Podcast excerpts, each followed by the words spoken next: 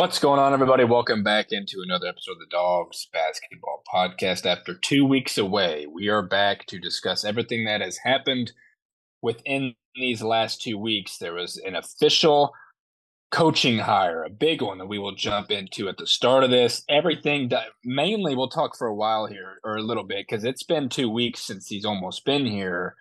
That we won't talk about it as much as if once it initially happened. We feel like we maybe should have had one as soon as it was official, but a lot of things got in the way. We kind of pushed it back. And we'll talk about everything else that has happened since then. We got a couple of offers, we got some visits, one in particular we'll get into, and then uh, all other interests, where they went, all new ones itself, and then stuff around the valley. I'm Nick Malone, joined by Noah Lurch and Noah. I said at the top, we'll give it, we'll spend a, the most time out of this podcast talking about the hire of one, the hire of one Jerrance Howard. Uh, this was kind of in the, in the works a little bit. People were sneak peeking it for a while, and Noah was right on the cusp of the time we were saying we need to hire an assistant. We need to get this thing going.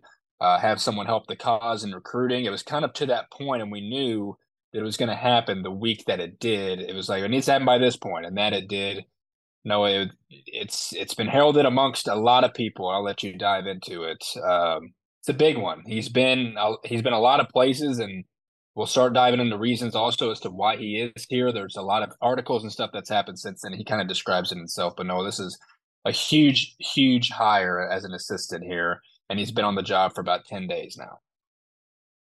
Yeah, we've just we've been we had heard the rumblings of this hire um, about a week or so before it was actually announced and we kept waiting on it and there was a lot of speculation that well is it going to happen? And um, like we said on the last podcast it was going to take some patience and just let bryan get this hired and let let them go to work on the recruiting trail. But yeah this is just a one of the this is one of the best recruiters in the country people say. He was at the university of texas um, he was big part of signing their best class ever in the 21 2022 class. Um, he was at Kansas. He's been at A and M. He's been at so many so many places. Former um, Illinois player. Um, this is just really a big hire if we can keep him around, which it sounds like. Listen to him talk and just listen to um, what other people have to say about him. This is a big get. Hopefully, um, we see right away, see what he can help in the portal because we got five spots to fill. But this is a big time hire. Excited to get him here, um, especially with the connections he has with the university. Yeah, Jeff Goodman broke it. Uh, he works for Stadium, and everybody knows him. But it, I remember saying on the tweet that, uh, you know, this doesn't just come from. I mean, I've seen Jeff Goodman post about other hires and other assistants before, but you don't maybe you know you just skip over it or something. You don't really see it that often. And he did mention yeah one of the best recruiters in the Midwest. A lot of people have been saying it, and to be honest, I mean this is just this exceeded what expectations we would have had for an assistant. We were thinking like we were. I mean, I say jokingly, it's kind of just you know if we wanted him if it was if it was a possibility, it was like a Matt Lottich kind of thing, or like that he would have been like to the utmost. But we would just expect, oh, we'll pick apart some other assistant from a different school and just you know, and we would end up being okay with that, you know. But th- this just exceeded everything, and um, you mentioned everything everywhere that he's been. Yeah, 18 years as a collegiate coach. You mentioned Texas, yeah, A&M. He coached under Bill Self for a while. I mentioned how he he was a part of development of 13 Kansas players who moved on to the draft. They named them all. A lot of big ones, notably Andrew Wiggins and Joel Embiid. He's about he's he's he's early 40s in age and you mentioned he was a former Illini player back on the heyday teams that we loved because they were also yeah Bruce Weber, Larry Brown, Chris Lowery and others were talking glowingly about him. And uh no I mean we can touch into maybe even some quote Bryan had a quote talking about him and there was an article by Saluki Insider about um you know re, you know him talking about why he came here and everything and uh it's just the fact that we're th- we're thinking how because we're kind of looking at that way in the perspective of players now. It's like you know what makes somebody want to come here, and that's the product of being a fan of a mid major. That's you have to be realistic with some things. And getting Jerrance is the equivalent of getting a really, really good Power Five recruit kind of deal. And that's what we're hoping he can bring in, per se. But it's just crazy. We're thinking, you know, why the heck he came here. And we were trying to figure it out before he got the word out. He spoke himself. It was like, well, he's from Peoria. And I just, because I just said that, it's ironic because he said that he actually uh, uh, put an application or tried to be in the hiring process for the Bradley job before Brian Wardle got it, ironically. So we know he's from the state. And no, we knew like uh, Javon Mayman knows him. And if you mention the connections, he's got tons of connections. Everybody within the recruiting cycle and coaches kind of know him. And uh, this kind of just blew us away because, know, I'll, I'll send it over to you again about other reasons as to why we don't know like what he's getting paid we were going through like what he was making at those other colleges. Like, well, yeah, that's Kansas and Texas. Like, whatever he'd be getting paid as an assistant, we were trying to narrow down what the heck he could get paid here. And because you know that, I mean, he was he was out of coaching this past year, and he was, uh, you know, trying to look into being an agent. And he said himself, he he just missed coaching too much. He it, he knew that's what he wanted to do, and. no, we're thinking he maybe he just wants to get his foot back in the door in coaching. It's just a year off. But no, he also talked about uh, the reasons why. Like he liked Bryan and everything else. I'll let you touch on everything that he said because we again we were kind of wondering as to why he would choose SIU in the first place. Yeah, there was a good interview by uh, Saluki Insider. If you haven't read it out, it's out on their Twitter. Um, really good job with this one, um, but he said there was a lot of reasons. My brother graduated from here. This is my home state. My wife is from Chicago, but it was more than that. It was the Mullins family. I never saw Bryan play in high school, but at, Illinois, Coach Weber raved about him, about how hard he played. There were a lot of stories about him that was attracted me. And then there was his parents, Mike and Gail. I'm big of, I'm a big fan of theirs. I signed three kids that Mike coached at Illinois Wolves, the AU program. The entire Mullins family is just good and cre- incredible people. And then you know who I called for advice when Bryan offered me the job? I called his father. So that's big time that he respects the Mullins family and he knows the Illinois Wolves program. So this is going to be a big time hire. Um, he also said as soon as the word got out that I was coming to Southern, coaches began reaching out to me. They want us to be successful. They know what we they know we have great tradition here. They know what Bryan brings to the table. So um, a lot of important words talked there, but um, the connections he has and being in, back in his home state is big time.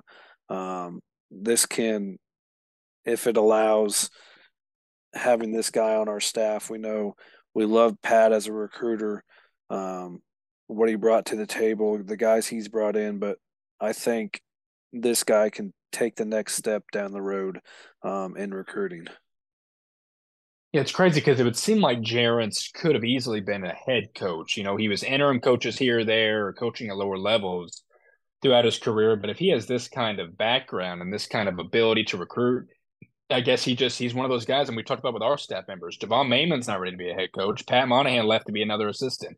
Brendan Mullins isn't ready to be a head coach. Like some people just aren't ready to be head coaches. Like it's above and beyond even what clearly what they've been doing as assistants. We know how just tough a head coach, you know, head coaching job can be. It's easy. I say easy, easier to just go out and you know keep in contact with people, build connections, and then you give it to the head coach for approval kind of thing. And you can just do the, I just think a recruiter is really fun and the development, you know, it's just easier, more fun potentially being an assistant because as a head coach, you got a lot of different hats to wear and all that that goes with that. So it's kind of surprising. Yeah. And you said that as soon as Bryan offered him, he took it, all the connections back here and stuff. We know, uh, uh, Kelly Bond, who uh, is the women's assistant head coach or the women's head coach, knows Jerrance really well. They're close, so a lot of reasons why he came here. And he, I could have swore there was something in there that said that he actually he applied for the job and then Bryan hired him. Like he actually sought after it as soon as he knew it was open. So there was a lot of stuff there. And we mentioned how it was in the works for a while. There were rumblings and rumors going around that it was him, but we weren't sure when it was going to be officialized until Jeff Goodman did it on that day, and then the uh, and then the school announced it. It was kind of a kind of a, a, waiting process to do it, but like I said, it kind of blew us out of the water in expectations of what to expect to get him. And a lot of other things. You're right. Saluki Insider has it, and even um, they post the main Twitter account. Saluki Basketball posted a link to everything else with that I mentioned the other the old school coaches that talked about him as well. So again, ranting and raving about him in 10 days on the job. And Noah, that'll segue us here a little bit. Or we'll talk about because well, I mean it's kind of like I love this hire because I think about players like Kennard coming in and Clarence Rupert, who's going to be one of our best players this year. And thinking of guys like that, that we need, like Kennard's sake as a freshman, but like his development moving forward, along with uh, Clarence now. I just think of guys like that as examples that Jerrance can can groom and help grow even more from everyone that he's seen. He was posting about Christian Braun and uh, Ochai Agbaji and. He's close with those guys. He's seen what it took for those guys. Just having that experience to guys at this level to get the most out of them is, is so so important. Um, and we were talking about what he can make, and no, we were trying to just like you saw something that kind of had a, a, a number for what because like we know what Bryan makes and we know what like the total number of the like what assistants make and we were trying to gauge who makes what and that again was segued into you know if he wanted to come here so bad he would accept whatever money they had he's good enough to warrant a little bit more money we're going to say obviously near $200,000 or more like it seemed like that's appropriate for someone like this because like I said we were trying to iron out what the others made um but either way I would think that you know like I said, what what you made at Kansas and Texas, you're not going to make here. So, and he knows that. And coming back after a year off, this is kind of what I and we were talking about. That's the reason why it was a hold up a little bit, but maybe not. Uh, but Noah, that segues us into, or you can give me your thoughts. I mean, just the experience he would be for the development of some of the players, as I said. But Noah, this does mean that we need to be on legit, legit players. And Noah, we'll talk about this player as an example, and then we'll segue into uh, maybe we could have had Jerrance last year and what we could have been this past year. We could have been even better than we were. Um, that's let's just talk about a player right now, Jaylon Tyson. Everybody knows about him. There's been uh, talks about I mean, before this was official. He knows Jerrance. They're talking amongst each other on his Instagram posts and stuff. And uh, he's he's an example, a guy that's even Texas Tech, a younger guy with lots of eligibility left, stud. We're thinking could we even ever have a shot at guys like this? And he's an example, and it looks like in the coming week here and days that it seems like it could be out of reach even more. But it's other Power Five realistic things like that. That's what Jerrance needs to do for us, and we know of other guys we're in on. Know, I mean, I think with adding him, clearly that's the expectation of it. And then, no, you can, uh, again, if we had him last year, just think like before the recruiting process and all, all the guys we had coming back. If we had Jerrance last year, the things we could have done. Yeah, that's been. I mean, I think what he adds is, um, like you, you mentioned a little bit with Kennard and the development. That's been the staff's biggest question mark. Um, the development of players. Um, you see what they did with Marcus. Um, Lance Jones regressed in his senior year. Other guys like Dalton Banks, who had to transfer out, did not develop the way they wanted. Um, Foster Wonders didn't had to transfer out. That he didn't in a redshirt year where they praised him didn't develop enough, I guess, to get on the floor. So um, you wonder what they're doing in development. That's been my biggest question mark with the staff. I think he can go a long way with that development. But yeah, this is going to try to get some of these um, higher guys. I know a lot of SIU fans are saying they're aiming high right now for some guys. So uh, Jaylon Tyson just way too high. You're going to swing and miss. He's um, visited Cal and some a lot of other schools, and on him, he's a guy that averaged double digits in in the Big Twelve, one of the probably, if not the best basketball conference right now.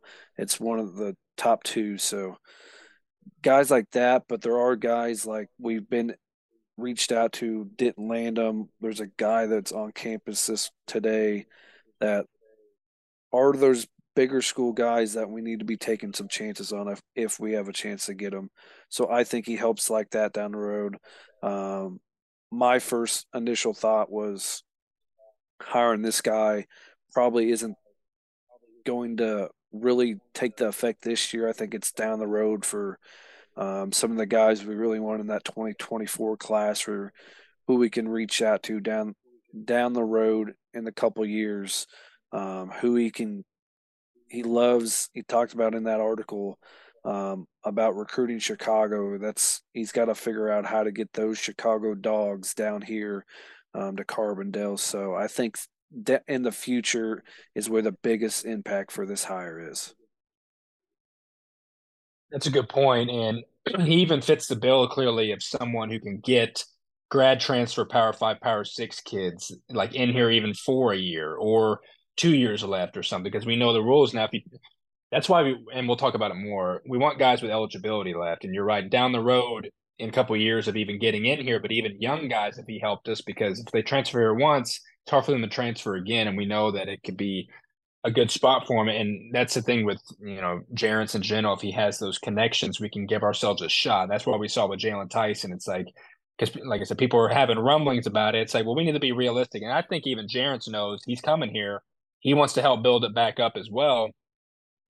Uh, that he even he knows he needs to be realistic with who he brings in here because guys have pro aspirations, and even if they come into SIU, they would have to literally almost drop twenty points a game. They'd have to put up Tucker DeVries borderline numbers to get looked at from the NBA. So they got to look at it from a from a realistic standpoint, and that's how we've always felt, and that's why as a mid major again, it's tough. But I think Jerrance should know that. But we can still go get quality players, and that's in due time. So overall, it's an amazing hire for sure. I mentioned last year if we had him with this past year's team, no offense to Jawaun, AJ, because I, even if I think if he was before here, I don't know if we land X or Clarence potentially. We love those guys; those are our cornerstone guys next year.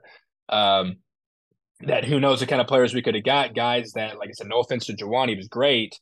Having a guy that could have gave us more production than what he gave us, and AJ because he didn't play. Like if we added that position of knee, like we've said, that would have put us over the top. We probably end up as the one seed. Who knows how many games we could have won more than even 23. Like that's just a, a thing. And that's just adding him on the staff to help in game and development practice all throughout a season that can lead to success. So might have been a year too late. The year he took off wanting to be an agent could have been a year he could have came here. Um, but we're we're happy how it is now, and we'll see how it definitely all plays out. Jerrance is on an awesome hire. We're hoping he can help us here for the for the now and the future, as you said as well. So welcome, Jerrance. Uh, looking forward to see what he can do. And Noah, now Bryan had an interview like a week or two ago, mentioned about it. He was asked about in the portal, wanting to bring in more veterans, but he said he would consider. Uh, he he can he could, could be all transfers of of age in terms of obviously like high school, JUCO route, everything. He talked about that because Mike was all over him about it. He wanted to go any route. Uh, you know, Mike asked him about uh, scores on the team. He's about if you go recruit scores, and they were they were agreeing that they have scores on the team. They mentioned everybody that's here. Noah, there's a name in mind that he said that, and we'll get into it with the guys we want to bring in, and even a freshman coming in. He he said people are gonna uh, want to keep an eye out for AJ Ferguson. I'm trying to think of the exact quote. He said they're gonna be surprised by AJ. I'm paraphrasing whatever he said. He, but he mentioned AJ Ferguson being a key cog for the most part. We know he talks glowingly, and guys are out the door. And we know AJ, it's tough for him to go out the door because he doesn't have a whole lot of track record at this level and everything. If they went back two years ago to D2, he doesn't really, he's kind of caught. But I think they like him, of course. Know your thoughts on that, what he said about AJ and the, or about everything I just said there about going which route. We know they should go every route possible. And then Noah, he confirmed what we saw on the website just a couple days prior to that uh, because we hadn't known anything about him. We knew about every other senior and Noah, it was confirmed uh, Trent Brown is returning for next season. Something, Noah, that we didn't really expect at all. I'll let you dive into it. Noah, Trent Brown back for next season. Yeah, I definitely think um, at this point, um, the way this roster has fell, you'll definitely take the risk of bringing back Trent Brown. We know his struggles um, with with injuries and when he gets on the floor um, his inconsistency in shooting shooting the basketball. But as a, as a fan, I would ex, I would take him back at this point because with the way the roster is, um, our biggest struggle has been three point shooting, and I think that there's a slimmer of hope that he breaks out um, in his fifth year and he starts knocking down at a good clip. And if not, we know this guy. We know what he brings. He's a big time leader. Everybody always says he's going to be a coach one day.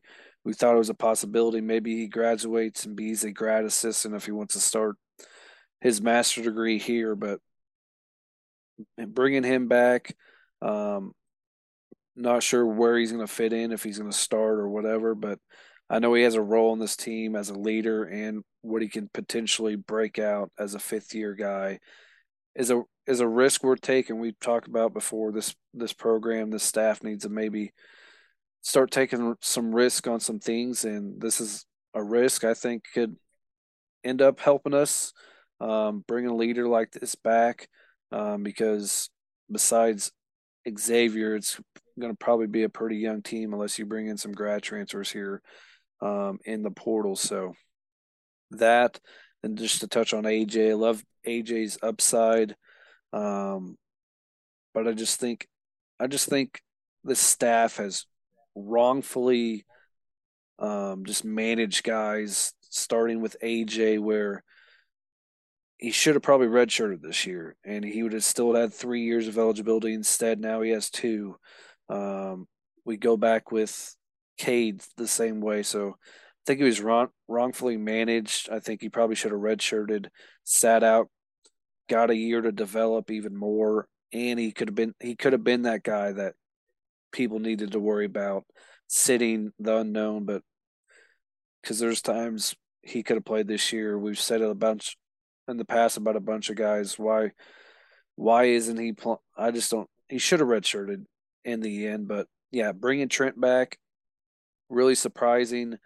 Um, we just kept waiting and waiting for a post, some kind of post, this and that. Never got anything. So um, I think he finally um, made a posted highlights or something on Twitter or something, maybe saying this place grows on you. Then people were commenting year five, and he was liking that in the comments on Instagram. So bringing him back, leader, potential breakout, shooting, brings defense. So we know what he brings. So I'll take it. Then, yeah, I hope AJ is that guy that him and Kennard can bring that athletic wing that we've been looking for forever. That's the thing. That's what we've said is we hope that we can like Dalton is the we said on the last one that Dalton should have been the point guard we could have had to where we didn't have to go get an Xavier. Like that is the hope all along. That's the hope with AJ to where we don't have to go in the portal to get guys like him. If he was groomed enough, redshirted, or played enough to warrant, like, hey, Dad, we know this is our guy. Like that's the whole point of recruiting. You don't want to keep pushing back guys' eligibility or screwing them over in that sense because it sucks for them in general, just for looking for the next guy. And we said, you know, with the portal era, even if that was the case with AJ, you want to do your due diligence on people anyway. So if you want to go out and get people, you need to do it. And but the hope is to have those guys built. And we said AJ could have took Jawaun's minutes this year. If Jawaun didn't come here and it was all AJ, who knows? Jawaun did so many great things that led us to wins, and AJ all he did was be good against Alabama, Kansas State, had one three in Oklahoma State, and had the highlight at the end of the the highlight video uh, at the start the intro to like that's really all he did. And I've always and same thing with Cade is like even a little bit of playing time can do them better than sitting. That's that's the only devil's advocate for for not sitting somebody, even though I've always been of like, yeah, you need to sit somebody. And it was Cade should have sat this year. We talked about that endlessly the redshirting is obviously good for people, but then getting the little bit of run is also good for them moving forward as well. But that's just another year of eligibility. Next thing you know, they're graduated or they're gone. So it's like, yeah, you don't want to waste that year.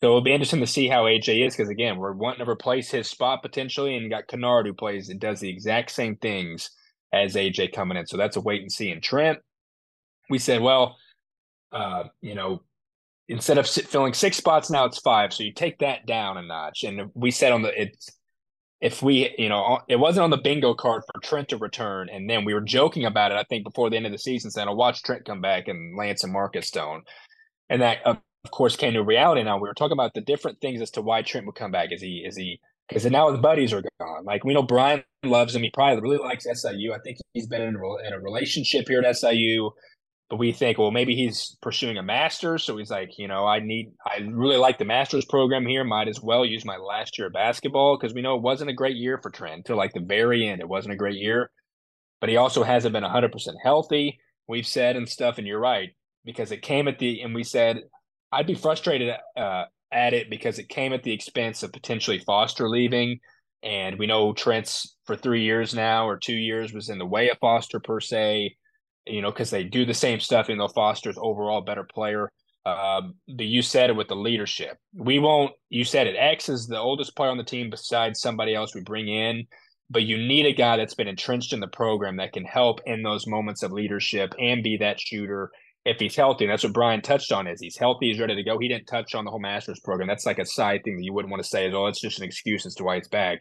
He made it sound like Trent wanted to be back. So it's all interesting. Uh, but we did notice that because you looked on the website and he was on there, and we were, yeah, we were discussing as to what was up with him, and that is the case. So, love to have Trent back for sure. At yeah, leadership and shooting if he's healthy, and it's a less, it's one less spot to fill with a guy that's been in the pro, going to be in the program for five years. So, um, we do like the Trent uh, bring back. Like I said, only if it came at the expense of Foster Wonders. We'll get to Foster in a second. No, as we know, we knew this is the official time because we on the last part we were discussing oh, you know, rumblings. We know Lance and Marcus and the Big Ten potentially, and all that's what happened. Lance Jones to Purdue officially, and Marcus Domask to our fighting Illini as well. We had some inside stuff of why Marcus would go there, or if he was going there, and he was. I had a feeling he'd be blown away there, and it's similar to where it's in the, it's in the Midwest region. Everything that would still be like new to him and good for him. Illinois blew him away, and Lance with Purdue. We know the SIU ties with Matt Painter and Paul Lusk. Uh, and Matt Painter needed a guard like Lance to carry over. We know Marquise Kennedy, they were in on him as well. They were in on that veteran athletic guard. Uh, and no, I, I mean, I'd say just, you know, Lance should have a chip on his shoulder going to the Big Ten. I, I mean, it's the Big Ten. Big Ten is the best regular season conference, not the best postseason conference, but there's a lot of dogs in the Big Ten. Lance is going to have to be way more efficient, and Painter, I think, is going to get the get the most out of him in that regard. Uh, and then Noah Marcus to Illinois. Like we said, we know about Illinois a lot, know what they have to offer. They haven't had their own postseason success either, really. But uh, we know Brad Underwood's coaching style and everything, and everyone else they brought into this point or can potentially bring back. Uh, Noah Marcus going to Illinois is everything we would have loved to happen, and that's official. And then, like I said, Noah, your your thoughts on these two, and after this, we'll dive into the two SIU players that have found new homes. Or I can let you actually just talk about them after your thoughts Marcus and Lance, both going to the Big Ten and becoming rivals. Yeah, it's big time. I think uh, Purdue and Illinois both, uh, whether the schedule comes out, um, needs to set aside a whole section for SIU fans next year. So uh, we we're definitely planning on going to find a way to one of the games if they play twice, or maybe just if they play only once. We'll we'll make sure we get to that game. But yeah, both probably um, rumors are getting really good NIL deals there, um, getting to play at that level. I think it really benefits Lance to have that system. Maybe a little bit more better coaching can find that groove with him. Um, then Marcus um, finally going to probably get to that play that three spot where I think he belongs. I'm not sure if he'll start or not yet. It depends if um, TSJ comes back or not. But both teams really good fits. I like it. Um, then Dalton headed in conference, Illinois State. Um, talked about why why he left, and on that article, we talked about it sucks that it's in conference, but I find I think that's a good spot where um, he could potentially push for that starting point guard spot because that's really what they need. They need that veteran point guard and uh, I think he can help them really a lot in that program. Then Foster following Pat Monahan to Green Bay. I love that move for him, moving down to the Horizon League and really trying to flourish where we know what he can do because um, Green Bay's built a heck of a roster so far. Um, if we scheduled them, they'd probably beat us um, at next year at this point. So Foster going to probably end up and turn in what we thought he could be for us, and it's going to suck to see. It's going to be really, it's going to be almost as interesting to follow other guys how they end up elsewhere, uh, according to what actually we do next season. Yeah, I mean, and over the course of time here, we saw Green Bay get uh, John A. player, a guy that we wanted to be in on, and they've added a couple guys as well. So you just think like clearly Foster was going to follow Monahan in general, and that was the perfect spot for him, closer to home itself. And you would like to think clearly that he'll be, you know, he's a hard worker, that he's going to you know, he's going to rightfully earn more PT even there. Clearly, they wouldn't recruit him. Pat wouldn't have gone out of his way probably to bring him with him and stuff. And we're hoping that Foster does play there. And we hope, well, that's the thing. Like we say, oh, we wanted the, and we got in touch with him when he, you know, after he entered the portal, and it didn't take him long. And like it took, it took Dalton a couple weeks. It took Foster probably three days, or even less than a week. Within a week, and so he knew where he was going. We knew where he was going.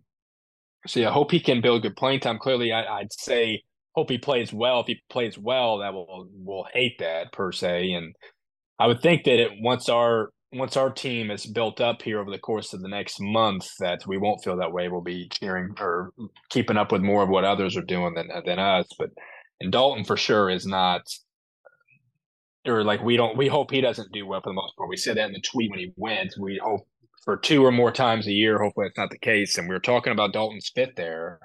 We'll get into other players they've got as well throughout this, but um, we're thinking, yeah, they have Darius Burford as long as as much because they haven't posted because SIU actually has their next year's roster. Not everybody does. Illinois State does not. So we're thinking, oh, it's Kendall Lewis back itself too. But Darius Burford's there. We're thinking maybe Malachi Poindexter is still there. Just thinking of other guards and Dalton for sure would want to have a chip on his shoulder staying in conference. But because obviously they wouldn't recruit him if Pedon didn't want either another reliable backup or someone that can play with Darius because Burford can handle the ball. He's the best scorer, though. He could easily play the two guard. You can have two of those guards there. And I would think it's not like Monahan per se, where you leave for another assistant. Or if Dalton leaves, and of course it's in conference, that he uh, goes to be another backup somewhere. So I think he definitely fights for the starting spot.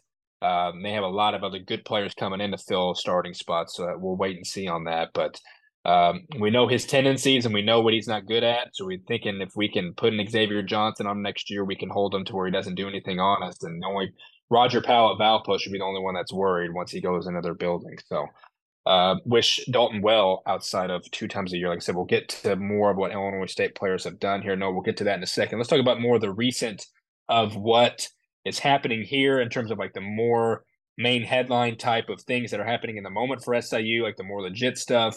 Is let's talk about this one. It happened just a couple days ago, Noah. Uh, offers. We are talking about, you know, we haven't seen many offers. We'll get to one that we ended up not getting that we offered in Tevin Smith. Uh, we haven't seen a whole lot more, and we were thinking, you know, some people aren't as act, aren't as active on Twitter. Some people, you know, post. Some people don't. Usually they do, though. Usually most players have Twitter accounts, so it's like, well, we haven't even seen any of these. And no, one came to our attention a couple days ago. He was verified on Twitter. And he's a 2023 uh, what was a three star point guard Ty, Tijon Brown. We're thinking of what his role could be. He offered, he got offered from Oakland, he got offered from a couple other people. But no, this one sticks out because we were thinking, who's going to fill Dalton's spot next year? It's tough to recruit a backup point guard. So if you fill it with a young guy, we mentioned J.R. Jacobs, we mentioned, but this guy had, is interesting because if we can somehow get him and his expectations himself as a freshman could come in and do that for us, no, that's I think that's the only fit we can really see for guys. But it's another guy we wish, uh, you know, as a young guy that we can groom per se. We mentioned how we want to focus towards things. We thought we were done with 2023. We'll talk about one that we have a better possibility potentially on next. You can jump into that, Noah. But start up with Ty John Brown, what we know about him and his potential. Yeah, this is a three-star guy that is um, down in Texas.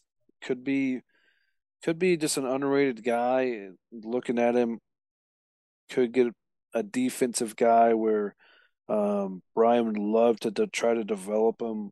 Uh, 37 minutes ago on his Twitter, he is visiting um, Texas A&M Corpus Christi, so um, that's a uh, that's an interesting one. Um, if they can uh, win, get that. I mean, staying at home is he interested in staying home, or does maybe we have a chance to get a guy like this to steal him from his uh, home state team? I don't know, but yeah, we offered him. We know talking to Brian on his or on his interview that there's a potential of this happening that 2023 guys and there's a couple others we could get but this is a guy that you'd bring in, try to develop him, and see what he could turn into. Be a late steal, be taking another risk on a guy like that. Yeah, I don't see why not. And you mentioned Texas Corpus Christi. I mean, they just made the tournament. They beat uh SEMO in the play-in, so it's like you know they have that to their recent whatever to help the cause and and home state. You would think that he probably ends up going there, but it's interesting because, like I said, we didn't think that we'd be in on more 2023 guys, and he'd be perfect if he wanted to come in here and be the backup point guard to groom his career. And then who knows? He's the guy, a point guard moving forward, if he's a three star. Um, that he fills in for Xavier Shoes moving forward after that. Like those are the hopes we want. And like I said, it's hard to recruit backup point guards, especially in the portal. But it would almost have to be a freshman almost. And like we said, we haven't had to worry about that with Dalton the last three years. So we were saying, well, we wanted to maybe over recruit Dalton, but then we realized that's hard to do. It's it's tough to sell guys on being bench players, and we'll get to some guy we missed out on. He was being sold to a bench player, and it's like some people it doesn't really deserve to be that way. Let's put it that way. So yeah, he did visit them. Hopefully, we can get him on a visit at some point. I mentioned he was Oakland, so that's going all the way across country, or he can go up to Illinois with us. So that's a name because and we mentioned preferred walk on potentially. Not thinking so as a three as a three star point guard. That's according to him a lot of people have their own whatevers for for one another, but keep an eye out for that one because uh, it's one of the few offers we've seen in general. And Noah, we we know about MJ Thomas from back. Uh, he was one of the first people we added to our list, and we heard about right after the season. He's on our thread. We know Vanderbilt's in on him, Oklahoma State's in on him, and Noah, you saw something on Twitter that, and we said you don't want to look too hard into Twitter things of who's following who and when and stuff, but you notice something that maybe gives us a little bit more hope on MJ Thomas because he's one we want for our future really badly. Yeah, this is a guy where I think he could come in um, and be an impact off the bench his freshman year at six seven, just a strong, versatile guy um, with a ton of intensity, plays really hard can create create his own shot, can finish above the rim. Um, this is a guy where I think if we could get get get in on him and continue to stay on him and steal him late in this 2023 process, um, this would be big time. Brendan Mullins did did notice he did follow MJ's high school coach, so maybe some relationship building, trying to figure out who um, MJ always listens to or takes good advice from because in recruiting you like to make relationships with either maybe it's his his uncle or his mom, maybe who you got to get closer to. Maybe it is his high school coach. So, wondering who it could be. I would love to add this kid um, to bring him in. I think he's could be a really impact player down the road for this program to have alongside a Kennard Davis, maybe a Tejan if he comes. Um, so excited if we can land this kid late. I just think if he have if he was going to Vandy or something or a bigger school, it would have happened by now. But because exactly. according to his Twitter, I mean, he hasn't paying Vandy visit, but who knows at this point? So hopefully it plays out in our favor once in our favor once the month of May happens.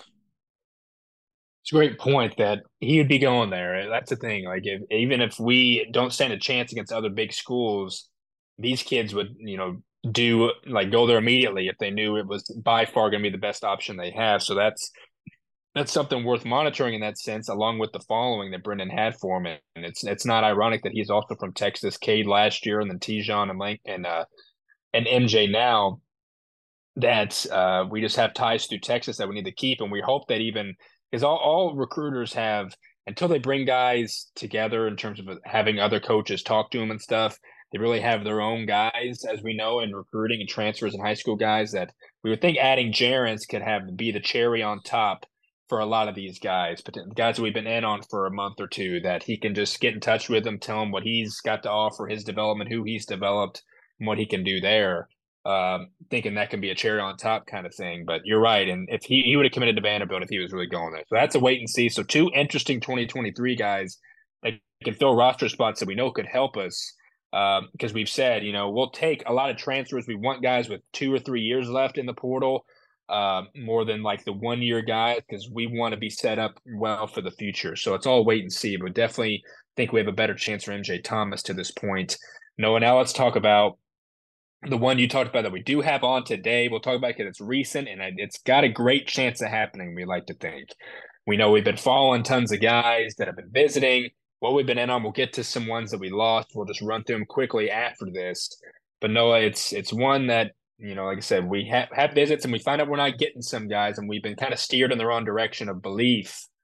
But no, it seems like this guy seems really possible because once you get guys on campus, you shouldn't let them leave. But no, we find out more specific info of to what this guy's showing that we didn't see from others. It's kind of quiet amongst the others that have visited that we've known about, thankfully.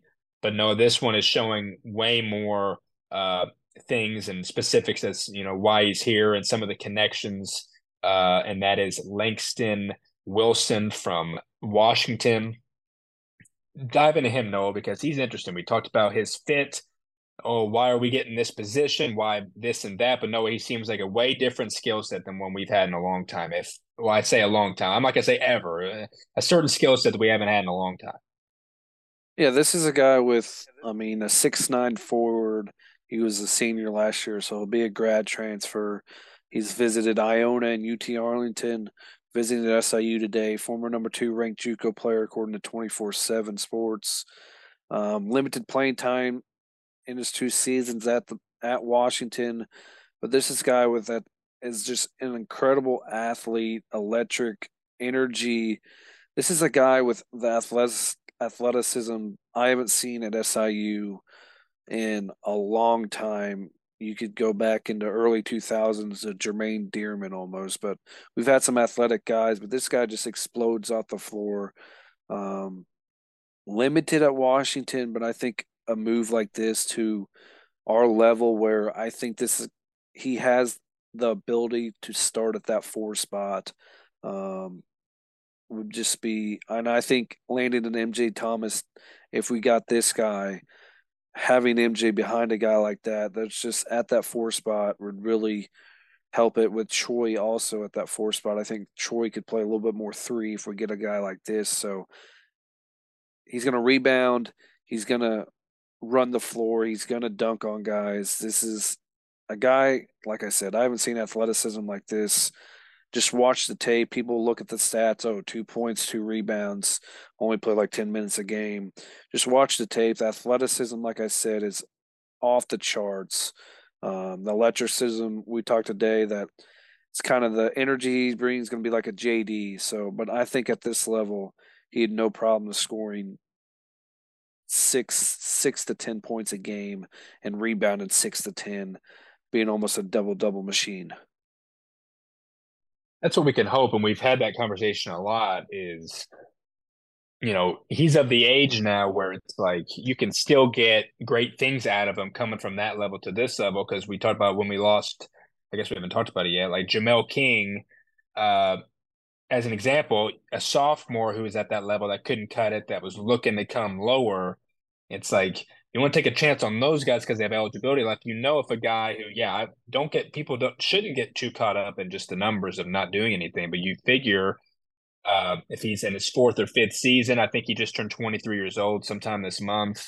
And it's like if he can't do it at this point of his career, then when can he? You want to get a guy before that, but yeah, he is different. He is coming from Washington, and I and we should always be on the thing. If you're coming from there and you can't cut it, no matter I guess how old you are, you can cut it in the Missouri Valley Conference playing for SIU. That's I think that's the bottom line, and that's the case with all these guys. It's not always going to be the case because we know Missouri Valley good players. It's not always going to work out everywhere. That's just the consensus, um, you know, thing that it would seem like the majority would think that that is the case. If you go to a lower level, you will have more success than playing in the Pac-12 and all that stuff. So, yeah, we did talk about. It. It's been I just meant because I think that's what they're looking for. We knew we were we were in on guys at you know bigs, and we're thinking because we love the stable of bigs we have now. Troy Clarence, and you mentioned Troy playing the three. That's a yeah, he could play the three or the four. We never we'll never see Troy play the five ever again.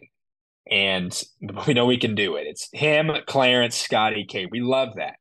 And we said, yeah, MJ Thomas would fit in. He's talented enough to say, hey, he's like Clarence last year. You can't pass on a kid like this in general. He'll fit right in. If it pushes people out, that stinks. But you know, if you can get better players, you do it.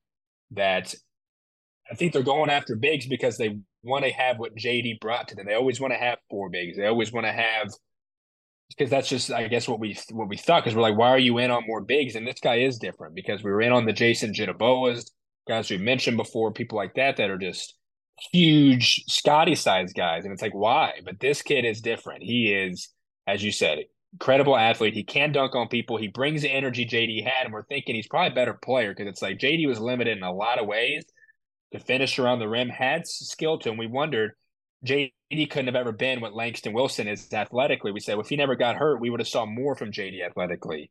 And this guy just brings it differently. He'll block more shots than JD did. I'm not comparing him. JD was amazing for us. But this kid can, yeah, run the floor. JD could run the floor, but this guy better block shots, dunk over people, yes, get sky for rebounds. All of that's just easy to say, bring it on. And, you know, we've talked to people that said Jerrance loves him. And Noah, you saw on Instagram you sent me because that's what I said earlier about usually guys post about things that they're there. Some of them did. You mentioned one of them did, but it was a measly little post. You could barely tell. He was posting on Instagram all these TVs about all these edits that we've kind of seen before about things that welcome in and stuff that we could potentially see as like commit kind of edits, showing him that kind of welcome. And that's when you think it's close. If our top assistant now loves him and is pushing for him, and he's posting all these. No, I think we can think we can say that we have a great chance from. I think I, I don't like giving percentages because we've been steered wrong before for a couple other guys. About an eighty percent chance for Langston right now. And you mentioned Iona and UT Arlington. I love our chances over any for anybody over UT Arlington. It's just Iona. We know Rick Pitino was there. He's now gone. They had tournament success uh, old boy for the Fairleigh Dickinson head coach went there. So it's like they have a little bit of an edge on us in terms of potential to get to the tournament more than likely. Uh, but we're thinking just we have a better chance than UT Arlington. And no, there was a post that Saluki Insider also had about an interview with him.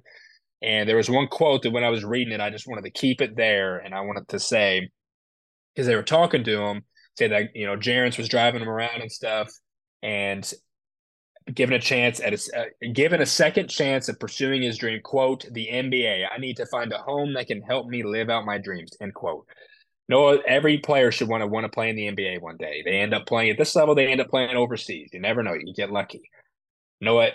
He can't unless he puts up tucker devries numbers or unless he puts up 15 rebounds a game like i said the, there's a small percentage of guys that reach the nba like if that's the goal that's what we said. If everybody has that goal. But if guys want to get to the next level, the Jaylon Tyson's clearly, you can't come to SIU and really live out the end of your dream in that aspect. For a guy that's in his fifth and final year of college or sixth, in Langston's case, we can help him try, but it's it's unrealistic. We can sell him on the potential of wanting to. It's just if it's going to happen for him. That's why if we have him commit, he's got to go through with it and see if he actually can build himself up to do that. But no, that's just a quote that stuck out to me Of course he's going to have that goal. It's just if he can get it here on the road there. So that's that is what it is. But no, I do think we have a great chance for Langston. Uh, because right, I mean, like I said, if it, it's the whole thing with realisticness, and, you, and this is an official visit we talked about because you reminded me that there's a difference between official visits and unofficial. Obviously, official you only get a certain amount. Unofficial you can have as many as possible. You get a guy having this deep of a specific official, visit, I think we have a great chance on him. Noah, you think we have a great chance of landing him? Like I said, if he's wanting to get to the NBA, we can help him out, but we'll see how it works out for him. Hopefully, we can get him. Yeah, I do like our chances. I just we've been waiting for this first domino to fall for this this this off season, um, and hopefully this is the one because I think he can come here and I think he can help his team and make a, a major impact. Um, and I think he's a guy that if he comes here in the Missouri Valley where um, he can he can flourish and just play play to his strengths, being that athletic guy and being he blocks a lot of shots. So that's going to help us defensively and make us better. But I think he's just a guy where if he comes here and he starts to gets around that ten point range where I think he can, he could find himself having a spot get to the G League or something, and that's where he could maybe find that NBA dream. But I do like our chances with this one. I think it's probably us or Iona. Um, would be very very surprised if it's UT Arlington. So hopefully we see some pics maybe tomorrow by an IG post. He's already posted about UT Arlington visit with pictures, and then he posted about Iona. So hopefully we see some pictures. He's all over it. Jerrance is on this one. Um, this is a guy where if Jerrance gets this guy, we can start rolling. Like I said, this is the first domino I would love to see fall to get this roster building going. This is where I like to look at it. I like to look at sports teams as a puzzle, and this is where in SIU's case they are missing a lot of pieces, and if we can find this piece and add it to that puzzle, this picture is going to start looking to clearer, and we're going to be able to see next year's team start to be in that picture and see that picture and finish that puzzle once we get those other pieces as well. But this is a big piece of the puzzle. I think if it if it, if it happens in the next week or so, it's big time. The impact he's going to have to be able to bring him in, start him next to Clarence, having those two guys defensively and offensively, athleticism and the energy they both play at, it'll be unreal to add those two guys, uh, to add him next to a guy like Clarence. Yeah, it's the thing, and we were saying how he kind of plays like how we want Clarence to play. Like we want Clarence to. Clarence is of the I think amongst himself and what we expect from him over the course. I mean, he, he was going to be a junior. His last two years, he needs to be a guy that can do it all. He needs to sky for rebounds, dunk over people, shoot. Like that's uh, saying he's almost a five-tool basketball player, but he's got the makings of that if he really wants to be. And fitting next to him, you have a guy that if he doesn't reach to that specific Langston style of play of that kind of whatever just yet, he has a guy next to him that will. It's all about the fit next to him. Because yeah, I mean, I would say if they get a commit, their confidence, the you know, the staff will get rolling definitely on uh you know, just adding adding people itself because that's okay. We got one down, yes. Now we can move on to others, and they have sights on other people for sure. And this qualifies as a Power Five get, but we realize we can't get all the sexiest kind of scores and guys you would expect. It has to be yes, puzzles of different people that fit different skill sets to help the team. If this guy can be a matchup nightmare for people around the valley at that position, he can guard the three. He can everything we've said already. He can do, and he's an athletic like mismatch for a lot of people. So if he fits the bill at the four, we love it.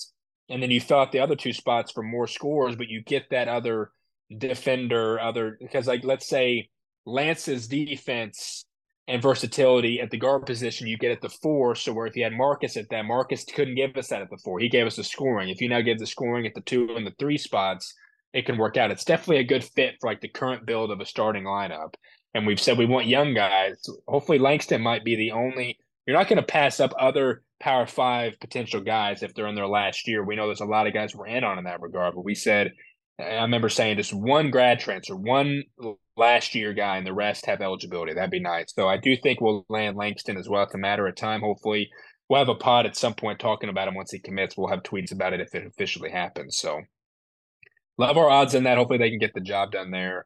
Uh, Noah, quickly now, before we just rattle off the guys, have examples of guys we've lost on. Let's talk about two that also are, you know, semi close just because the potential of like other visits and final five lists. Now, let's talk about another visit, another guy who's from a bigger school that has been rumblings about before uh, of the potential of it and visiting as well. You can dive into other schools that are in on. They're a lot bigger than the ones that are in on Langston. Now, I dive into this other player that it's almost like a, a, a him or Langston kind of thing. We can't add both these kinds of styled guys. We know that, so it's interesting. And who's better than who, but who just overall fits the team more? Noah, who's that other player? And then we'll dive into another player that we also made his final five, and we kind of like our chances with him as well. Yeah, this is a guy where um, Josiah Allick, he's a transfer from New Mexico, three years at UMKC before going into Mexico, average eight points, seven rebounds, six eight from Lincoln, Nebraska. This is a guy where there is no confirmation, there is no proof of him, but relying on insiders that they are correct, and he was on campus um, yesterday and yesterday. So hopefully, but there is there is things that he's visiting his home state, Nebraska, and potentially San Diego State. So, um, this is a guy where, yeah, he's a decent athlete, but um, I want to get more athletic. So I think I I would I would pass on this guy. Um, but I definitely think they're trying to add that guy that could potentially play next to Clarence at the four. Um, this is a guy where he can shoot the three. Shot poorly last year. He was fifteen percent from three, but I think he could improve majorly on that. But um, we have no we have no confirmation of tweets or Instagram, but um, just relying on insiders being correct that knowing he was on campus. So hopefully, I think it's definitely him or Langston at that four spot next year at this point. But I definitely don't don't like our chances with him like I do with Langston because I don't know how you turn down your home state Big Ten school in Nebraska, player next to Rienk Mast or a team that just went to the championship game. So, but if he's given us the light of day, maybe he thinks he can play a bigger role here than elsewhere. Exactly, and that's that's the thing. Like again, realistic is the guy going to choose SIU over San Diego State or his hometown team? No. Like if he does, and we're giving him NIL money, you wouldn't expect or his relationship with Jaren. So those are the only things we can really expect to get guys. And we see other conference teams get guys, but it's like it's gotta just gotta be realistic. I said that a million times, but that's just the case with that. I agree. I think Langston does fit more for what we'll need. I mean, the other guy, I mean, Josiah's athletic as well and averages seven rebounds a game. Like he'd be a guy that could fit, and I would take him for sure. It's just knowing and that he might not come. And so, yeah, it's him or Langston at the four, and we'll take either which one. I, I would lean Langston, but I would also take Josiah. He does a lot of good things. And again, he's one of those guys that takes a visit, isn't going to post anything about it. So whether that's capable or not, we'll see some things play out with him potentially, and we'll see on that. So those are the main four man options for us right now. We're thinking because the guys have been on campus. No, this other one I mentioned, the Anthony Tippler. We know we were in on him from the get go. We kind of pushed him to the side a little bit because we didn't really think anything of it. We looked at his size, what he can do. And then all of a sudden, over a week ago, we found out that we're in his final five with Mississippi State, of course, his home state team, SEC, Bowling Green, Coastal Carolina, where he was already before he went to East Tennessee, and then Sam Houston State. He averaged 12 points, three rebounds, two assists, and a steal this this year by shooting 40%. Talked about he's kind of a volume guy. He's a combo guard. He kind of fits the Lance bill. It's kind of guys that you need. We've said we need more efficient players. But no, at this point, we talked about unless Langston becomes the first one, we just want to add guys, and we know we got to get better at scoring this year. Langston is gonna he's gonna improve from where he was in terms of helping the scoring. Uh, but we definitely need more guys that can put the ball in the basket. And Tippler can do that. It's just knowing now, historically, we're not great finishing out final lists, especially top fives. Don't have a great track record of getting guys with that. And because a team like Mississippi State's on here, who he can't turn down going there and the SEC in a good school. So it's like, okay, we're trying to figure out if we really have a chance for him or not. Final five, I like to think we will. Tobias Bass of the Athletic posted about that. We got in touch with him, asked to see when we can expect a decision. At the time, he said not sure. He expect next couple weeks. So here we are a week later. We could see something with De'Anthony. We made a tweet about knowing, uh, like maybe Tippler comes off the bench if we got another guy. Like you can't sell Tippler on being a six man potentially. Like he could fit next to X and be a scorer just wonder what the volume and the efficiency could be. But I do like Tippler because uh, he can score. Um, no, I mean, talk about like Tippler because, like I said, if he's a, if he's one if he's someone to add, we would want him. It's just maybe we would want other people more than him. Uh, but he does put the ball in the basket, thinking we can have a chance over the other schools besides Mississippi State, and we should expect a decision here soon. Noah, you can talk about what you think. If you think we have a chance of landing Tippler, we'll take him for sure. Even though it's before, I think it was around the time that I think it was the day of that Jerrance was official. So it's like if we want to stoop to even higher with the expectation with Jerrance, but I think if you could put the cherry on top with Tippler, you do it. So your thoughts on that, Noah, and then you can dive into uh, another guy we thought we were going to land here, who was obviously on campus and one, like I said, that we already offered, uh, one of the few that we've offered that's shown we and we didn't land him, and then we can run through some of the other players that went elsewhere. Yeah, I'm kind of I'm kind of torn. If I, I mean, if we end up with Tippler, I'll be all right with it. But uh, if I, he's just at, at, at his size. Are you are you are you starting him at that two spot? I just don't know how how small I would want to go with our backcourt. Um, but he obviously can score the basketball. Um, be next to Xavier if that's the case. So I don't. I definitely don't think you can sell him on being a backup. He's a grad transfer, so um, I would like to try to go younger if we can, like we've mentioned earlier in the pod. But um, definitely expect probably in the next week or so to f- figure out um, if if we get him or not. But I think he'll probably end up. If I were him, I mean, unless you're unless he just doesn't think he'll have a big enough role, I wouldn't pass up my home state school like that. So that is DeAnthony Tippler. See what happens there. Um, we can go go through some guys. Tevin Smith is a guy we offered. Um, visited very. I mean, he posted about his Cleveland State visit on Instagram. He posted about his UIC visit in jerseys. I don't know if we just don't do that with guys or what. We'll be able to tell with Langston because Langston posts too. But um, just a small Instagram story of just kind of the SIU football stadium um, saying Southern Illinois Carbondale where he's at his location. So that's a guy where we we offered him. I really wanted him. This guy could have came in with a couple years of eligibility and scored the basketball at that six five range. Um, I really, really, really wanted him, um, but he ends up at Cleveland State. Uh, goes there. They're building a pretty good program. I know they landed KJ Debrick of John A. Logan, a big man. So they built a pretty good program so far after um, uh, Coach Gates went to Mizzou. So I think they hired an Iowa State guy. He's doing a pretty good job there. Um, that's a guy I really wanted. Another guy, Jamel King to Kennesaw. Off their big run, their coach takes another job, but they hired an Alabama assistant. Probably has connections from coming out of high school. Mason Walters to Wyoming. Um, he visited there and probably loved it too much, so didn't waste his time committing there. Ty Mosley to Middle Tennessee State, another wing we could have liked. Raheem Anthony, a D3 guy to St. Thomas, good fit for him there. Jonathan Beagle quietly withdrew from the portal. Um, that's a guy where probably had a lot of options. Not sure um, exactly why he withdrew. Maybe some NI, late NIL money to stay there, or he just wanted to stay there. He liked there, but some guys have went elsewhere. I've, there's a lot of rumblings um, from SIU insiders and stuff that we're passing on guys that we're aiming higher.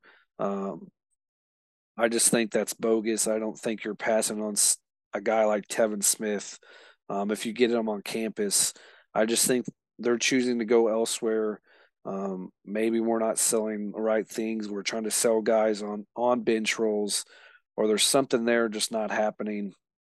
So um, I think it is bogus to say that we're just passing on these guys because they're going to schools that you don't think are better than us. But you just can't say that because we wouldn't waste our time with having these guys come visit if they're not serious interest on getting them here and getting them to commit to play for Southern Illinois. We're just not going to waste our time with saying, "Oh wait, he went to Cleveland State to the Horizon League. Oh well, we we passed on him. We, are going, we're aiming higher. I just think that's bullshit.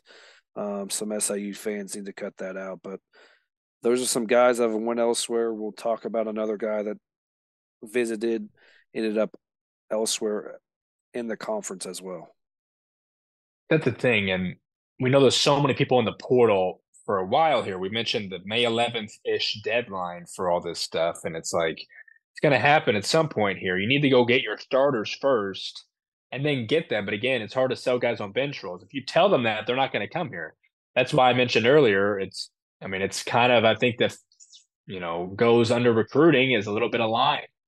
You can't, you always got to tell someone what they want to hear. Like you got to tell them you're going to come in here, you're going to compete. You don't tell them they're going to be a bench player or come off the bench. Some guys thrive as bench players, but they don't even find that out till the workouts in the summer happen after they commit, and then they're then they're stuck here because they're not going to get through the whole process of of committing and then transfer before the season starts or something, and then they're, they're screwed out of that season kind of thing. So you got to get guys in here. So if you lie to them a little bit on just saying, "Oh, you're not going to be a bench player," and then become that, they have to earn it, and that's just if they don't earn it, that's just how they fall into the rotation. But um, I feel like you always want to tell people what they want to hear. You tell them they're going to be a starter and such. So, but you go and get the best players you can, and then you fill out the rest of it because that's other than that, you, you can't just immediately tell guys, oh, you, you just know the guy we'll talk about, he's going to be the sixth man. how do you know that he's good enough to be a starter? How do you know you're going to fill him and get that get that starting guard spot? You just never know stuff like that. So, uh, yeah, you can't just say all of a sudden now if we're we're aiming higher if you got the guy on campus for a reason and got him to actually travel here and do all that stuff and do all the all the resources for a commit to come in here. So you don't you don't yeah that's a, that's just an excuse because we would have took Kevin Smith in a heartbeat. So that's unfortunate. It's guys like Briggs McLean that left that we said recently, just finishing off the list of guys like that. But we've also been in on guys since we last talked that haven't committed elsewhere yet. Um, if I can get on the thread and follow, there's been a lot over the last probably like four or so days. Uh, but going back to when we last talked, I don't know if we talked about Dawson Baker. He was out of our out of our reach immediately, almost from UC Irvine. Big schools in on him. Uh, we'll get to another one that went in conference, but uh, Kevon Voyles from Maryland Eastern Shore, average about 13 points, comes from a small school, has good stats. He'd be a senior as well. USI is a team of those caliber that are in on him. James Madison, of course, a decent guy. DJ Davis already committed to Butler. Uh, he was after that. He, he, was a scorer. Would have loved to have him. He was the teammate of Dawson Baker, UC Irvine, big schools. He, like I said, went to Butler.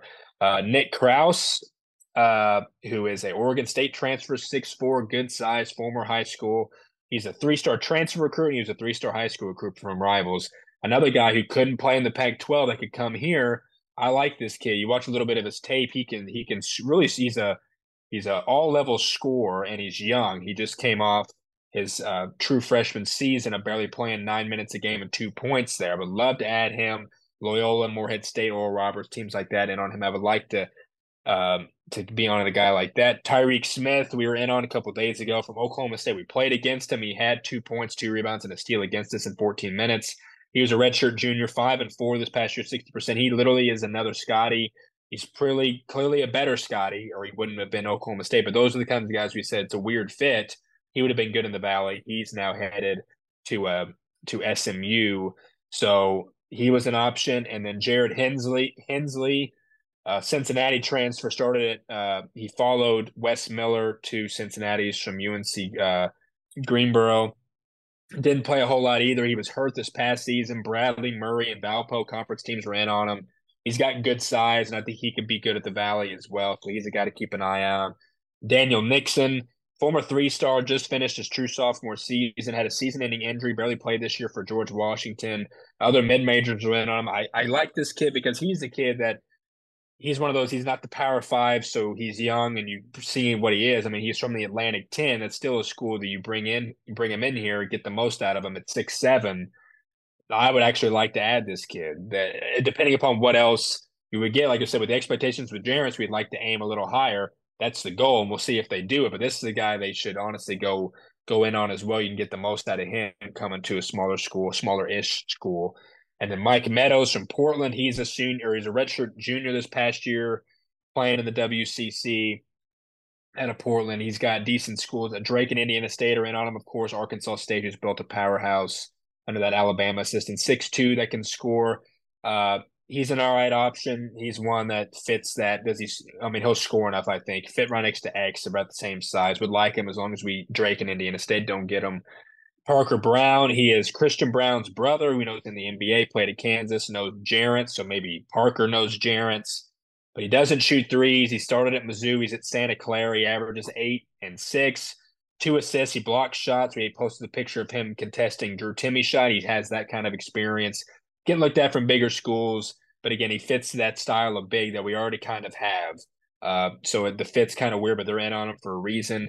Keep an eye out for him. Trey Miller yesterday uh, averaged 11 points, four assists, three rebounds as a true freshman, according to his family. Great free throw shooter. Uh, he's a guy that you say, oh, you could sell as a backup point guard. I don't know if you could. He has higher uh, aspirations. UMBC, Mercer, Western Kentucky, all those kind of schools, but they could sell him on starting spot.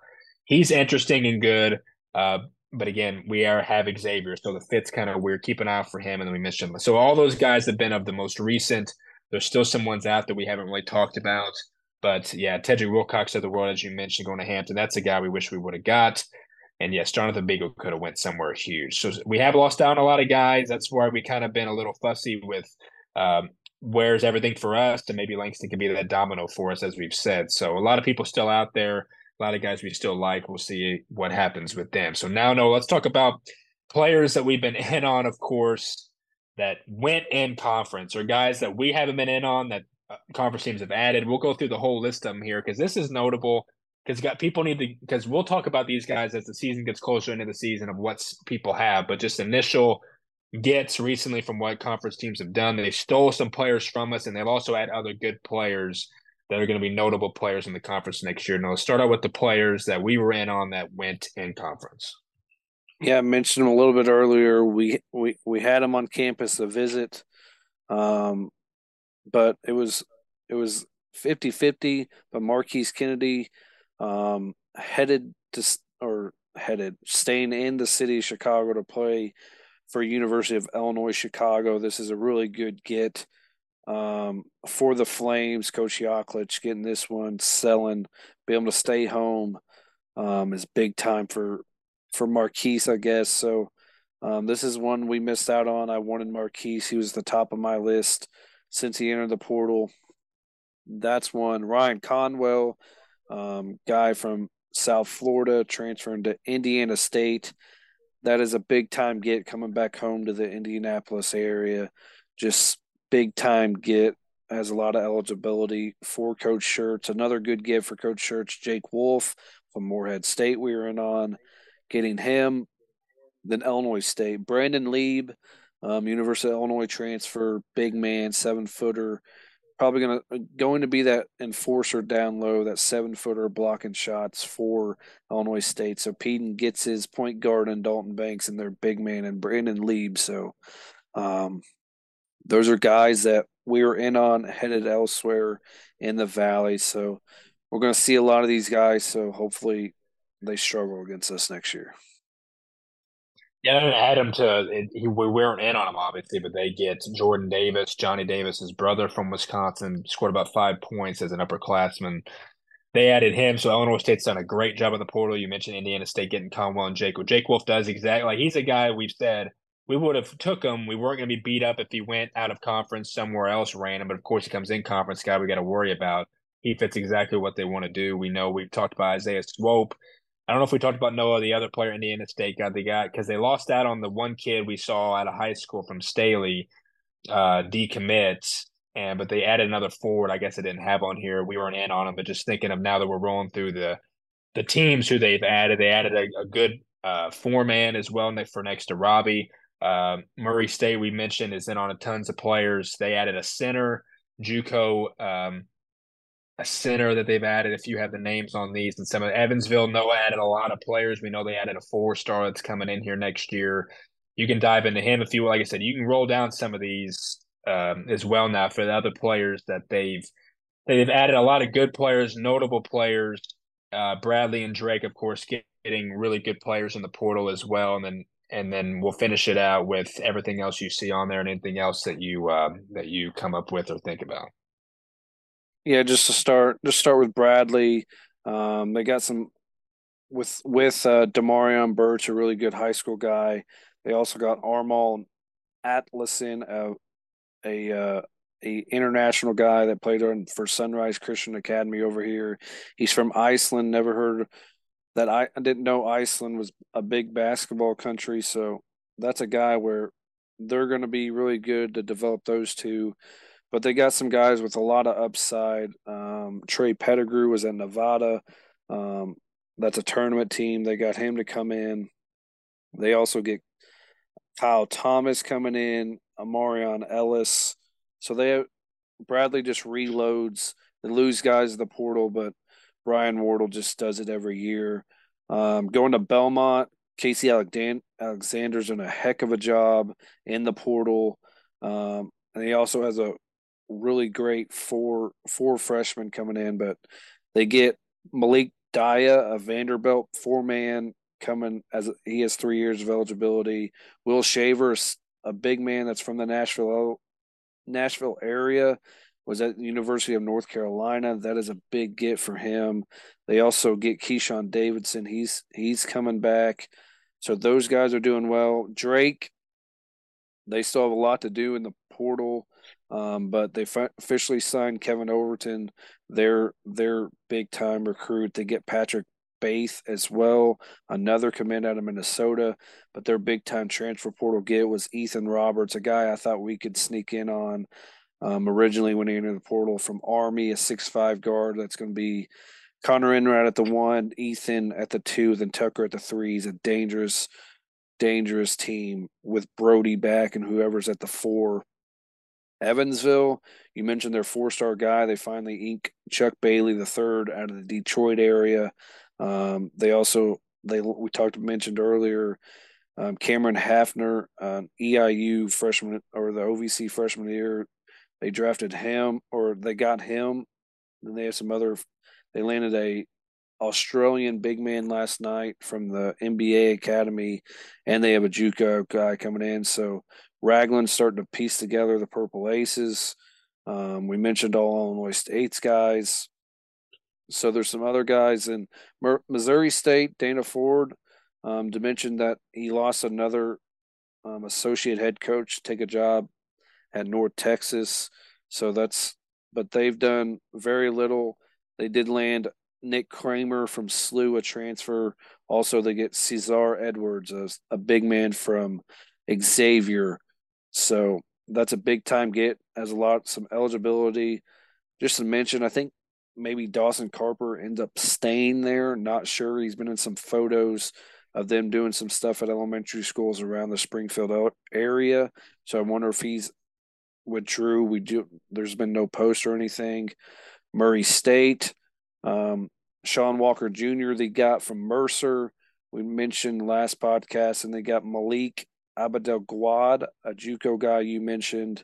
Um, they're doing all right. They still have a lot, a lot of work to do in the portal. You and I, the only guy we mentioned two weeks ago, Jacob Hudson, a Loyola guy, and their loaded freshman class. So their roster basically set.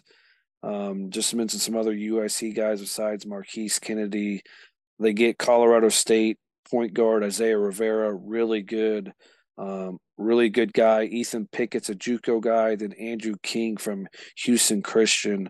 So Yaklich has really taken advantage of the portal, bringing guys into the university or into the city of Chicago. Then Valpo, Roger Powell, officially hired Gonzaga Gonzaga assistant, former Illini great. Um, getting the Valpo job, really good hire for them. Like to see with his connections. They lost basically their whole team, um, but he has a transfer today. Got his first commit. Ola Ajiboye, um, a Chicago native, played at prep school at Bosco Institute. This is a guy that was originally from Evanston. We had a little bit of interest when he was at Evanston, but he went to a prep school, ended up at Central Michigan, um, played some decent minutes his freshman year, and now he's going to tra- travel back or transfer back ho- towards home in Valparaiso. So that's a good start to Roger Powell and that's for that staff. So a lot of a lot of action. I think the Missouri Valley has really taken advantage um, of the portal, getting guys in. Um, I really like what Indiana State's done. Obviously, Coach Schertz has done a heck of a job. Bradley with Kyle Thomas, a big man from EIU, Trey Pettigrew from Nevada, and other guys they've gotten. I mean, Belmont, I mentioned those two guys from Vanderbilt and North University of North Carolina, getting guys from that school. So, I, I mean, while the Valley took big hits from guys leaving, they've done a really nice job and taking advantage of the guys to bring in to replace those, all those guys that left. Yeah, it's crazy how just quickly it can happen. We've talked about how we haven't added anybody yet, but all these other teams are almost added completely. That's where we said like we've been fussing a little bit because everyone else is doing great things and we haven't added anybody, and they're all adding top notch players. Even even the teams that yeah didn't really uh, contend to the highest level next year. Like Evansville, clearly, like seems like they're still going to be near the bottom, but they're getting their pieces, as you said, to like fill out what they want to do. And getting that big man that we saw today and stuff is just a step in that. And Chuck Bailey going there, they're interesting. We know they got Kenny Strawbridge and Gage Boat returning, so they got some good returning players as well. So even teams like that, UIC's done well. Yeah, they've lost their all their guards and they've replaced them with good ones. You mentioned Rivera and Kennedy, and then all the other players that we know. They got Okani still there, Christian Jones, all these other guys that are there. They'll be they'll be good. I mean, you lose a guy like Jace Carter, Jalen Jackson, and Trey Anderson. That production it's hard, but they're going to try, and they've done a good job at it. I mean, Bradley is. They've added really good guys for sure. I just I I that other international 2023 kid I think is going to be a, a, problem clearly for a long time. Uh, and he, they get those guys to stay. It's just knowing that him and Birch, like Bradley's not like all these teams really aren't going anywhere. And Drake and Ethan Roberts, and they're yeah, they're still in on guys. We're not sure because Harry Schrader had an article talking about some of these teams and who's the teams to beat right now as it stands. Mentioned Sardar Calhoun coming back, and we thought Sardar Calhoun's not back, so we don't know what the status of him really is.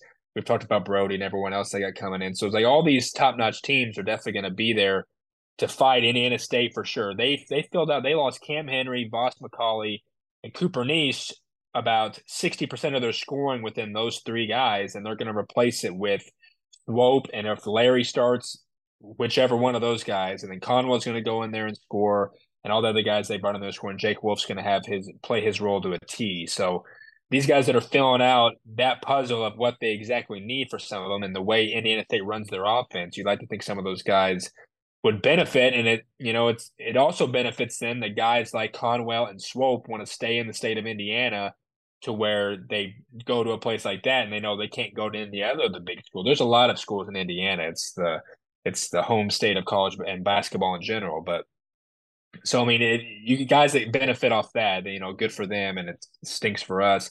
Lieb is going to transform Illinois State, I think, because that's what they needed last year. They had McChesney who was hurt, inconsistent. They didn't have a good big. It was Seneca and Kendall Lewis playing the bigs. Brandon Lieb is good enough to play at Illinois. He's going to play really good for Illinois State. So it's like everyone's done a nice, nice job to this point. And we have just, of course, Marquise Kennedy goes to UIC. And it's just stuff like that. It's the irony we talked about last year and it's some irony we'll talk about again this year. But everyone's done an awesome job. You mentioned it.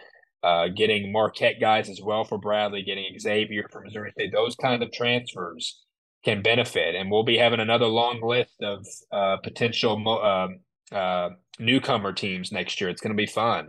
And we're hoping that we can, at some point here, uh, get right there with them and having guys that can compete because we haven't had a guy compete for most improved in a little bit now. I mean, Marcus won uh, I said most improved for newcomer. He was our last newcomer of the year, and other than that, we haven't had guys that even make the list. So it'd be nice to have that and compete for those spots. So we'll see how we end up with all these other ones because everyone else has gotten really, really good. Uh, Keyshawn Davidson's returning for Belmont as well. On top of everyone they got coming in there, they've done an amazing job. And then Noah here, let's end with just quickly about guys that left the Valley last year that are already going to big schools and three fourths of them are to an extent here. Ben Krikke, talk about. I mean, he was in he was in top sixty transfer prospects amongst all these different outlets. No, he chooses Iowa, which is we know Evan Brauns just went there. We know what Iowa's done with bigs. We're not huge fans of Iowa at all. Ben Krikke fits the perfect Iowa player, honestly. Rienk Mast, I don't know if we talked about him in Nebraska. I don't think we did since the last one. Rienk Mast to Nebraska which is huge. Going with uh, Fred Hoiberg and everything they got going on there, he he fits a he he's he's not doing what he wanted to do. He wants to play higher level guys, and Bradley fans are still bitter about it, even though they probably won't be once they get that team rolling next year. But Rienk to Nebraska, Zeke Montgomery to Rhode Island. That's a surprise because obviously he left Bradley and the NIL they have there in a good place and a, a spot where they gave him a chance at the Division One level, and he chooses Rhode Island interestingly enough, uh, choose another mid-major. Weird fit there, and then Noah Jace Carter to Texas A&M to play for Buzz Williams. Can't turn that down. I would have loved Jace Carter at SIU. We were talking about that at the end of the season. We knew it wasn't going to happen. That's a big get for A&M, and we'll be following all those guys next year. Like I said, SEC guys, SEC teams stole Valley guys last year. Now it's the Big Ten. Marcus, Lance, Krikke, and Mast, and there'll be more to follow, I'm sure. So that's everything we got for you guys. Uh, wanted to cover everything. And we, there's no commits or anything. Jerrance is a big enough thing. We should have had it earlier to talk about him, but now that it's 10 days on the job. And you start rolling in guys here, and we're thinking we have one on the cusp of potentially happening. We'll see how it all plays out. Noah, your final thoughts? Yeah, just some um, real quick. Another where Valley guys ended up a big one was Jonathan Mogbo ended up at San Francisco. That's a big one. Yeah. Um, so he ends up there. Some other guys have ended up at some smaller places. So, but um, excited to see what happens um, for the rest of this. I mean, next week Monday is is May, so May is going to be a very fun month for SIU basketball. Like I said earlier, just need that first domino to fall, and I think that's going to be Langston Wilson. I hope so. Big time. Like I said, going to be a really exciting month of May. I think we'll be coming back to you hopefully by the end of next week with a commitment by someone. Is the thing we're thinking we hopefully have a couple guys by the next time we talk to you guys. Even if Langston commits, it's worth having a small one. We might put it off. Like I said, we'll be tweeting about it if it happens. Not sure when it is. We'll keep an eye for D'Anthony Tipler's commitment here in the next week, potentially as well. Just guys we know that are on the horizon. We'll keep an eye out for everything. Feel free to keep DMing us because we have gotten some about asking us the state of everything and the potential of stuff. Uh, we do our own uh, whatever, reaching out to people, finding feedback ourselves. So we'll be still tweeting away, doing everything we usually do, keeping up with everything. We still got ways to go, but Noah said it. Once May hits, uh, things should get going even more. So yeah, next time we talk to you guys, hopefully we have a couple players and it's led by one Langston Wilson to fill our four spot for next year. It might happen. It very well should, and hopefully it does. So until next time, I'm Nick Malone. No alerts. As always, go dogs.